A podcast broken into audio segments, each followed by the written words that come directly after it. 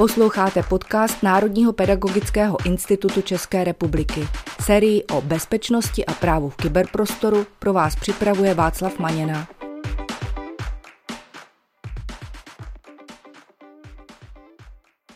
Vítám vás u dnešního dílu na téma, jaká data sbírají populární aplikace pro děti, který jsme pro vás připravili s Pavlem Matějčkem. Pavle, vítej.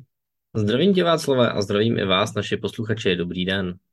Hlavním impulzem k dnešnímu dílu byl výzkum společnosti Pixelate z letošního roku, který ukazuje, co všechno sbírají o dětech aplikace, které jsou oblíbené. Pavle, můžeš nám trochu představit, o co šlo?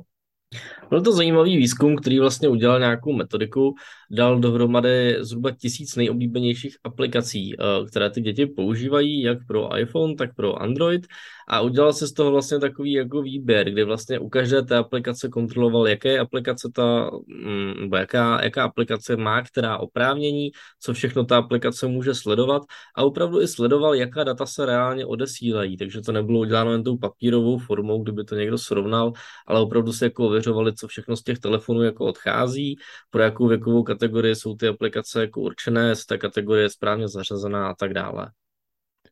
Rozlišoval se tam nějak systém Android a iOS, nebo to bylo nějak jako dohromady? Ano, ano, roz, rozdělili to, dělali to zvlášť pro iOS i pro Android, protože tam se ty oprávnění jako mohou lišit, protože každá apka může ty oprávnění používat jinak v Androidu a jinak na iOSu, takže bylo to rozdělené. A co bylo třeba takovým jako highlightem toho zjištění, které můžeme říct na začátek, že z těch tisíce nejoblíbenějších aplikací, tak u iPhoneu zhruba dvě třetiny aplikací sbíraly nějaké údaje o dětech a odesílaly je nějakému reklamnímu průmyslu, a u Androidu to ještě horší, tam to bylo necelých osmdesát procent populárních dětských aplikací. To znamená ne všech aplikací pro dospělé, ano těch, které využívají vyloženě děti. To jsou v obou případech docela alarmující čísla. Jak se proti tomu můžeme bránit? Existuje třeba nějaká legislativa, která by tohle upravovala? Tenhle ten článek pochází z U S A, a vlastně celá ta studie probíhala v U S A a oni se tam opírají hlavně o takzvanou legislativu nebo takzvané doporučení zákon, který se dal číst jako COPPA, neboli Children's Online Privacy Protection Act. Je to vlastně nějaká obdoba našeho G D P R, které máme od Evropské unie, které ale obecně pojednává o nějakém ochraně a zpracování osobních údajů. Tady v tom případě je to zaměřené konkrétně na děti a pokud dobře vím, tak žádný takový dokument, který by se vyloženě týkal ochrany soukromí dětí, nemáme, byť vím, že občanský zákoník, listina základních práv a svobod a i G D P R vlastně tam o dětech v určitých způsobech mluví, ale neexistuje na to jednotný ucelený dokument, který by byl závazný. Takže tady v tom případě uh, Američané vlastně udělali tu kopu, jak tomu počeštěně říkáme, a tenhle systém funguje vlastně od roku devatenáct devadesát osm a musí se tím ty technologické firmy řídit. Rok devatenáct devadesát osm byl rok, kdy v podstatě reálně žádné mobily ani u dětí moc populární nebyly, mobilní aplikace a vůbec nějaké online hry, to všechno bylo v podstatě spíš jako v začátcích a je možné, že dnes už tedy ta kopa nestačí.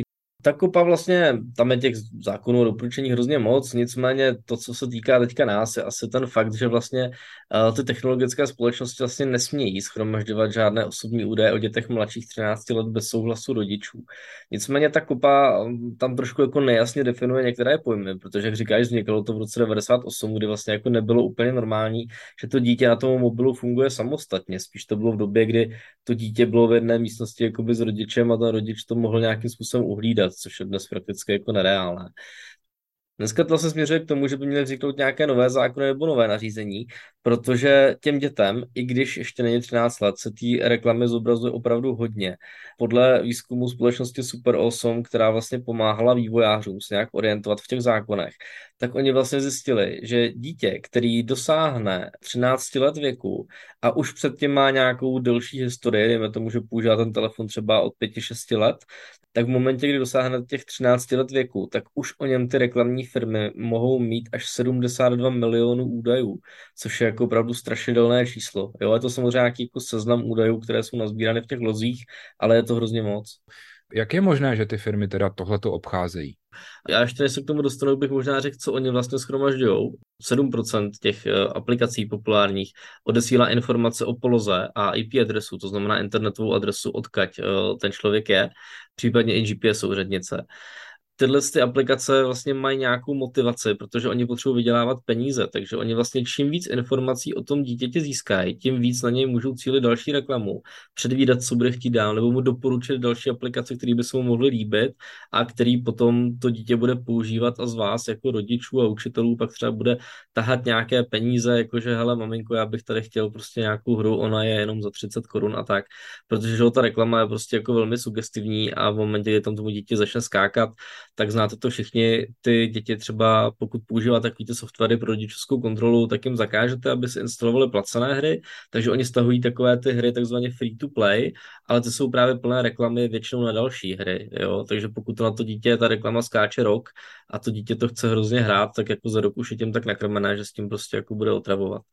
Data jsou jakoby nová ropa, se říká, takže čím více tyhle ty aplikace mají dat o všech těch uživatelích, nejenom dětech, tím pro ně lépe, tím lépe pak cílí reklamu, mohou ty data dál prodávat, nemusí se je nechávat a většinou se ně nechávají pro sebe, většinou to pak monetizují i někde jinde, tím, že ty vaše data prodávají dál.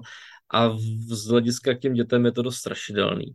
A jak to vlastně oni obcházejí, tak to byla se ta tvoje původní otázka, ke které se teďka vlastně dostanou, tak obcházejí to tak, že ty aplikace vlastně si hrají na to, ono v tom zákoně je vlastně taková jako chybka, kdy vlastně tam je napsáno, že ten poskytovatel té aplikace musí mít jako skutečné vědomí toho věku dítěte. A ten provozovatel nebo ten vývojář té apky prostě veřejně prohlásí, že on nemá to vědomí toho skutečného věku, protože on nikde jako vlastně neověřil, kolik tomu dítěti je let.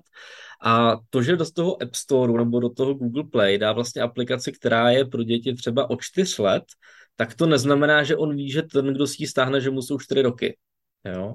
Takže on to vlastně obchází tímhle tím způsobem, že on řekne, jo, ta aplikace je sice o čtyř, typickým příkladem možná, a to budou znát určitě i dámy z řad paní učitelek, je aplikace Candy Crush Saga, což jsou takové ty kuličky, bonbonky, něco jako Tetris, co vím, tak hodně to hrajou právě jako dámy, moje manželka to třeba hraje, moje tchýně a tak dál. No a vlastně tato aplikace je sice dostupná v tom obchodě od nějakých, teďka nechci jako lhát, a tuším, že je třeba od nějakých šesti let nebo něco podobného. Nicméně vývojáři té aplikace vám na férovku řeknou, že oni se zaměřují na uživatele osmnáct plus. Sice je to dostupné od nižšího věku, ale oni cílí na uživatele osmnáct plus a tím je to pro ně v pořádku. Týká se tohoto i aplikací, které jsou třeba jako nějak užitečné nebo slouží třeba, já nevím, ve škole k něčemu? Ano, ano, to je dobrá otázka, Václavé. Mám tady zrovna jeden takový příklad. Je to aplikace, která se jmenuje Calculator and Math Solver. Je to apka, která má vlastně jako pomoc s úkolama z matematiky. A tato aplikace je vlastně připravená vlastně na pomáhání s úkolama pro nějaký první až druhý stupeň základní školy. Jo? Poměrně řekněme jako lehká matematika, žádná vyšší algebra tam není. No ale tato aplikace má napsáno, aby se vyhla nějakým problémům, že je pro lidi až od šestnácti let doporučená. Jo. Přitom ale vyloženě slouží k tomu, aby vám pomohla s domácími úkoly. A co se budeme povídat, vzhledem k úrovni té aplikace se nedá mluvit o tom, že od šestnácti let by vám byla schopná s čímkoliv pomoci. Takže takovýchhle paradoxů je tam strašně moc. Ano, jak říkáš, nejsou to jenom hry, jsou to i ostatní aplikace a samozřejmě pak přichází na řadu třeba i sociální sítě. A těm se budeme věnovat za chvilku. Ale ještě předtím by mě zajímalo, jestli se chystá třeba nějaká úprava té kopy, nebo jestli už teď máme nějaké mechanismy, jak těmhle věcem můžeme aktivně zabránit. Vlastně v U S A se jich ta kopa týká, u nás v Evropě to bude jako trošku, trošku jiné, protože možná je o kousíček horší, co se týče těch ochrany soukromí toho dětí před těmi technologickými giganty. Chystá se, už jsou návrhy pozměňovacích zákonů, měla by vzniknout něco jako COPPA dva, která by vlastně řešila ten moderní přístup a trošku by, trošku by to jako rozšířila a polečtila to na to dvacátého prvního století. By to reflektovalo tu skutečnou dobu. Druhá pak existuje jako spousta různých organizací a jedinců, kteří se vlastně o tohle zajímají a snaží se v tom šířit osvětu a proto i my točíme dneska ten díl, aby jsme vám vlastně dali do rukou to nějakou munici a věděli jste, že to třeba je problém, o který by bylo vhodné se zajímat. A já se třeba jako sám potýkám s tím, že vím, že moje děti, které jsou na těch zřízeních jako poměrně aktivní, takže tam na ně zkou, jako skáče obrovské množství nerelevantní reklamy. Jo. A teďka jde o to, aby jsme my jako uživatelé a rodiče a učitelé vlastně jako dotlačili ty technologické giganty, jako je Google, Apple, Microsoft a další, aby vlastně s tím oni něco udělali, protože legislativa to nikdy nevyřeší tak elegantně, jako to může vyřešit ta platforma. A třeba konkrétně u iPhoneu, ale i u Androidů, pokud to dítě používá to svoje zařízení a má tam nastavený nějaký svůj dětský účet, který mu řídíte tou rodičovskou kontrolou, tak ten Google i Apple přesně ví, kolik tomu dítěti je let. Takže jediné, o co teďka jde, je buď to, aby se těm dětem žádná reklama nezobrazovala, anebo pokud ano, tak jenom relevantní jejich věku, což oni jsou schopní s těma zadavatelema reklamy si prostě nastavit, stejně jako vám zablokují hru nevhodnou od dvanáct let výše, pokud to tak nastavíte, tak mohou blokovat reklamy nevhodné od dvanáct výše, pokud je někdo předem dá do té kategorie. Tak tohle je princip, který by tam jako mohl opravdu jednoduše technicky fungovat, technicky není problém to vyřešit, řekněme, že to je věc, která jako se dá naprogramovat prostě během jako relativně krátké doby i otestovat, takže třeba za rok v dalším updateu by to mohlo být, ale musí být dost velký tlak od nás jako uživatelů směrem k těm technologickým gigantům, aby se tohle to stalo. Pokud nebude, oni nemají vlastně tendence s tím nic dělat, protože oni by tím vlastně přicházeli o nějaké příjmy z té reklamy. Pojďme se teda podívat na konkrétní sociální sítě, protože to hned po online hrách bych řekl, že je další ohromná množina aplikací, která je u dětí nesmírně populární. Vím, že ty sám si poměrně krátkou dobu na TikToku, ale jsi tam velice úspěšný a TikTok používáš. Nedávno vyšel článek s výsledky analýzy, která ukazuje, co všechno ta aplikace odesílá a k čemu všemu na tom mobilním telefonu má přístup. Musím říct, že mě to velice překvapilo. Ano, máš pravdu, jsem tam poměrně úspěšný, Václavé. Teď, když na to zrovna koukám, tak tam mám nějakých tisíc sedm set sledujících, přes dvacet tisíc lajků a téměř asi dvě stě tisíc views, jakože zhlédnutí, což jsou čísla, na která jsem se jako na YouTube jako vůbec nedostal. A proč vám to říkám, ne, že bych se chtěl chlubit, ale už jako mnohokrát byli zaznamenáni učitelé, kteří třeba na Twitchi, což je platforma pro streamování her, tak streamovali výuku a byli jako velmi sledovaní, prostě i ne, nejenom jako v rámci své školy, ale jako celorepublikově. Takže asi pokud byste chtěli, a několik učitelů a učitelek na TikToku je, o tom už jsme si myslím v podcastu někdy v minulosti zmiňovali, tak je to dobrá platforma, kam byste jako mohli točit nějaká krátká, rychlá videa. Já si upřímně, Pavle, myslím, že je to hlavně důkaz toho, že jsou na tom TikToku děti a mladí lidé, protože řekl bych, že nejvíc tě budou sledovat právě ty děti na základě toho, že třeba se s tebou potkají v těch školách, kam jezdíš. Takže to je pro mě zase jenom potvrzení toho, že ten TikTok opravdu nemůžeme podceňovat. Ta platforma má velký dosah v České republice aktuálně, má kolem dvou milionů aktivních uživatelů a drtivě většině jsou tam teda mladí lidé do dvacet čtyři let, ale potkáte se tam i se zkušenými staršími matury, jako jsme my. Ale aby jsme to teda nechválili, tak bychom si řekli něco trošku nelichotivého o tom TikToku. Takže pojďme k výsledkům toho výzkumu. Ten výzkum ukázal bohužel jako poměrně nešťastné věci, o kterých se ale jinak obecně ví i v souvislosti s jinými sociálními sítěmi. Avšak TikTok je na tom o trochu hůře, protože on samozřejmě sbírá obrovské množství dat, stejně jako jiné sociální sítě. Oproti ale jiným technologickým gigantům, jako je třeba Google nebo Facebook, tak vlastně ten TikTok je problémový tím, že On je, on patří vlastně čínské firmě, patří čínské firmě ByteDance a čínské a ruské firmy musí ze zákona spolupracovat s bezpečnostními složkami, což se naštěstí jako amerických gigantů netýká. Tu spolupráci prostě mohou odmítnout anebo k ní být donuceni na základě nějakého soudního řízení, které se dá považovat v nějaké demokratické zemi za poměrně regulérní. Ovšem, pokud si čínská lidová strana řekne, tak vlastně jako TikTok musí udělat, co oni budou chtít.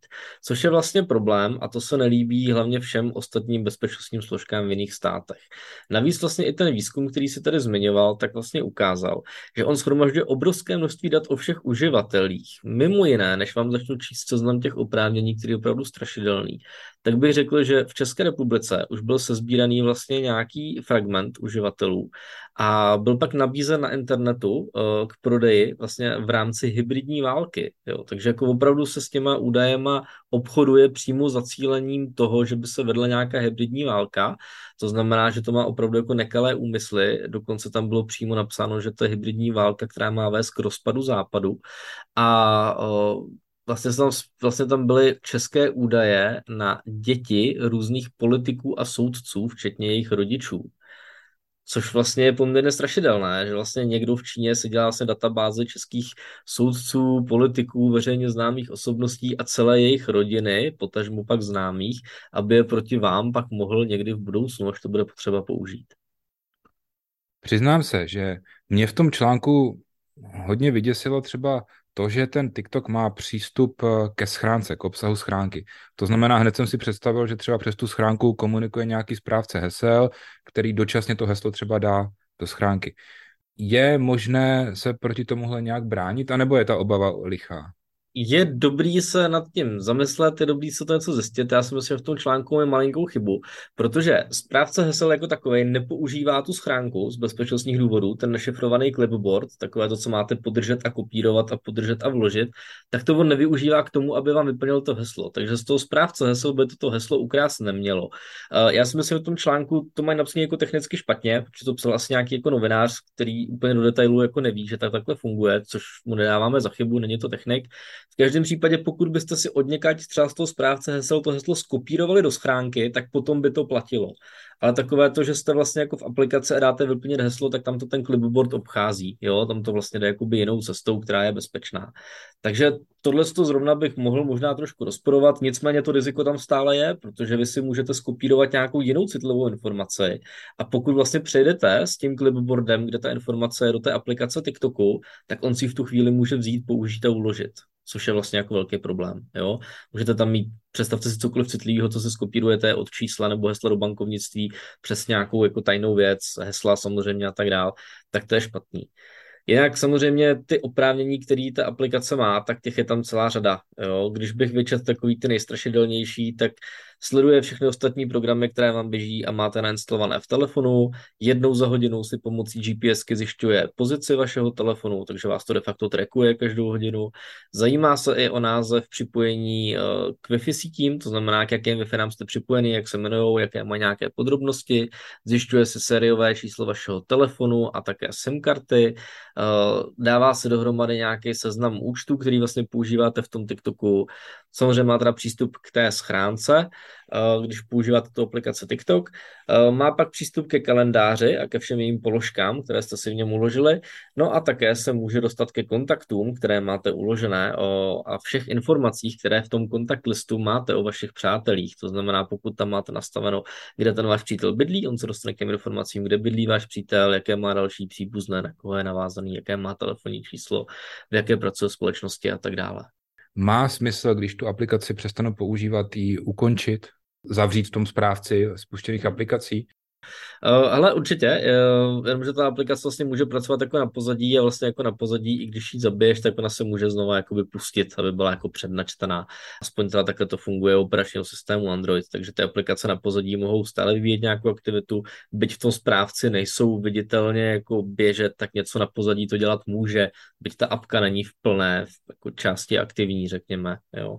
Takže spíš se doporučuje, pokud budeme paranoidnější, tenhle, tenhle aplikace jako ne používat uh, na nějakém zařízení, kde máme citlivá data. Jo, já se přiznám, že já nejsem úplně klasický uživatel. Uh, občas mi lidé po školeních říkají, že mám takovou paranoju level tři tisíce a já mám těch telefonů a takhle vícero. Přiznám se, že teda TikTok mám i na hlavním telefonu, ale spíš jenom pro nějaké nahrávání videí a nedělám tam žádnou velkou konzumaci obsahu.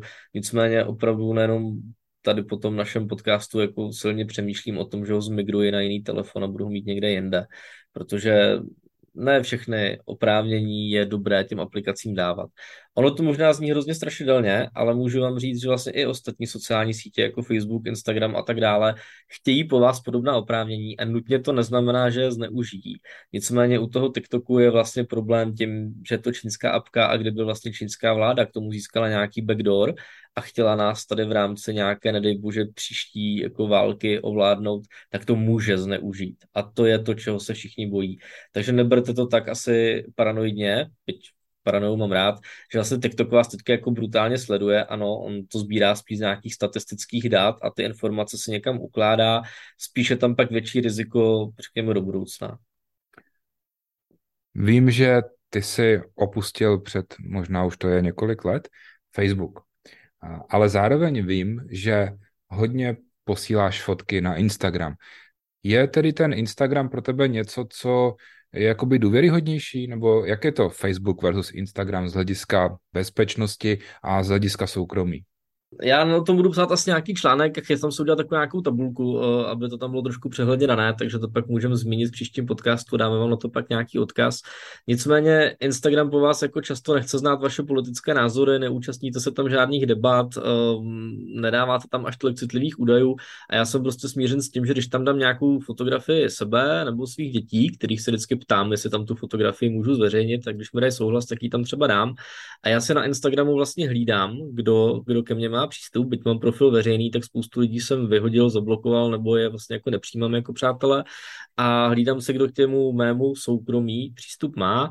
A druhá věc je to, že jsem smířen s tím, že když tam nahraju nějakou fotografii, tak vím, že Instagram se jako sebere nějaká jí metadata, vím, kdy jsem to vyfotil, čím a kde, na, na jakých GPSových souřadnicích, ale vlastně nic dalšího citlivého tam nedávám. Oproti Facebooku, který po vás jako vyloženě chce, abyste lajkovali příspěvky, abyste přidávali více a více osobních informací, a vlastně vás k tomu vede.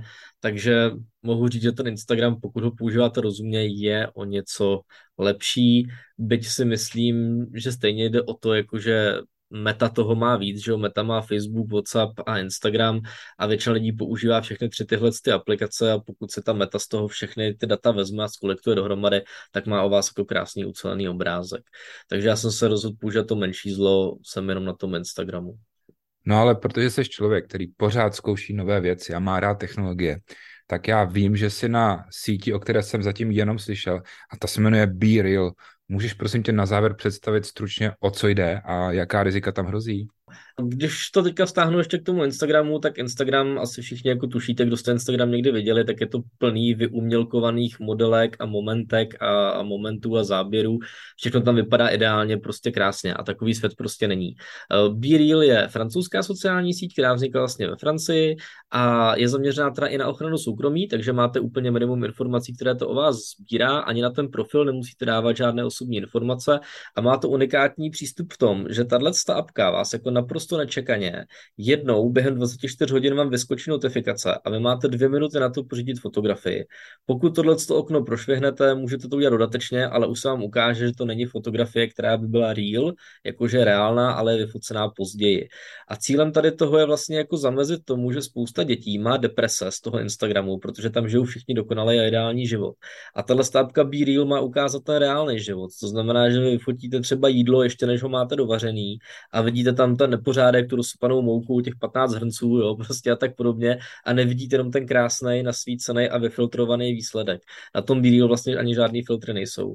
A ono to udělá fotografii předním a zadním foťákem, to znamená, že to vezme váš obličej a dá to vlastně do kontrastu s tou scénou, kterou jste vyfotili. Takže vidíte spocený lidi a tak dále. To je na jednu stranu vlastně jakoby lákavá myšlenka, ale na druhou stranu si myslím, že tam hrozí riziko ztráty soukromí ne z těch technických důvodů, ale spíš z těch psychologických, protože ono tě to nutí, jestli jsem to pochopil dobře, tak na tebe vyskočí nějaká notifikace a najednou musíš vyfotit fotku z toho reálného života. To znamená, tam je vidět, kde jsi, na co se koukáš, co třeba jíš, já nevím, na jaký autobus čekáš. Není tohleto taky trošku riziko? Určitě, já jsem teďka jsem školil nějakou skupinu učitelů a tam jsem se s ním vlastně bavil o tom, že třeba často si třeba učitelé řeknou, hele, uděláme nějakou fotku, jakože pracujeme teďka ve zborovně o prázdninách a udělají si fotografii sebe, jak pracují v té škole, ale nedojde jim, že za něma je nástěnka a na té nástěnce visí nějaký citlivý informace. A to je přesně asi ten problém, o kterém ty mluví, že ty lidi jsou vlastně jako hraný tím, teď hned udělej fotku a oni nebudou přemýšlet vlastně o tom, hele, nejsou na té fotce nějaký citlivý informace, neprozradím tím, kde zrovna jsem, jo. Tak to je určitě jako riziko, na kterém je dobrý přemýšlet. To je, to je hrozně fajn, že jsi to zmínil. No a pak mě napadá taková úplně praktická věc. Děti chodí do školy, některé školy povolují mobily třeba zapnuté i o hodinách, i když teda musíš ho mít samozřejmě stlumený. Není to potom trošku pro ty děti stres, že nebo nenutí je to zkrátka pořád kontrolovat ten mobil při vyučování? Nebo je to tam nějak v nějakých časech třeba mimo školu, když, když to dítě chodí do školy? Já si myslím, že to jako nerozlišuje, protože po mně to třeba ani nechtělo stanovit věk nebo něco podobného, ono to fakt jako o tobě moc věcí nechtělo, takže já jsem vzal samozřejmě tu minimální konfiguraci, abych tomu žádné informace nedal, než zjistím, o čem to je.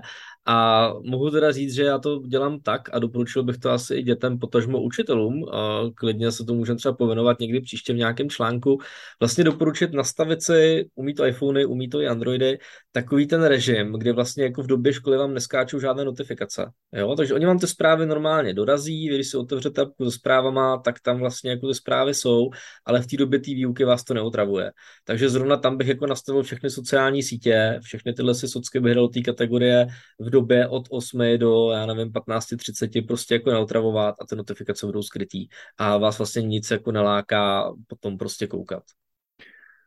To je skvělá rada na závěr a za sebe mohu říct, že je to i jakýsi ideální stav, který třeba já si představuju, že bychom ho měli jako společnost dosáhnout. Prostě přestat už konečně dělat, že mobily neexistují, přestat dělat, že zákazem se něco vyřeší, ale naopak používat je přesně tímhle způsobem. Pavle, moc ti děkuju za skvělé rady a přeju ti pohodové léto. Taky i vám ostatní, mějte se krásně a užívejte slunečného počasí. Nashledanou.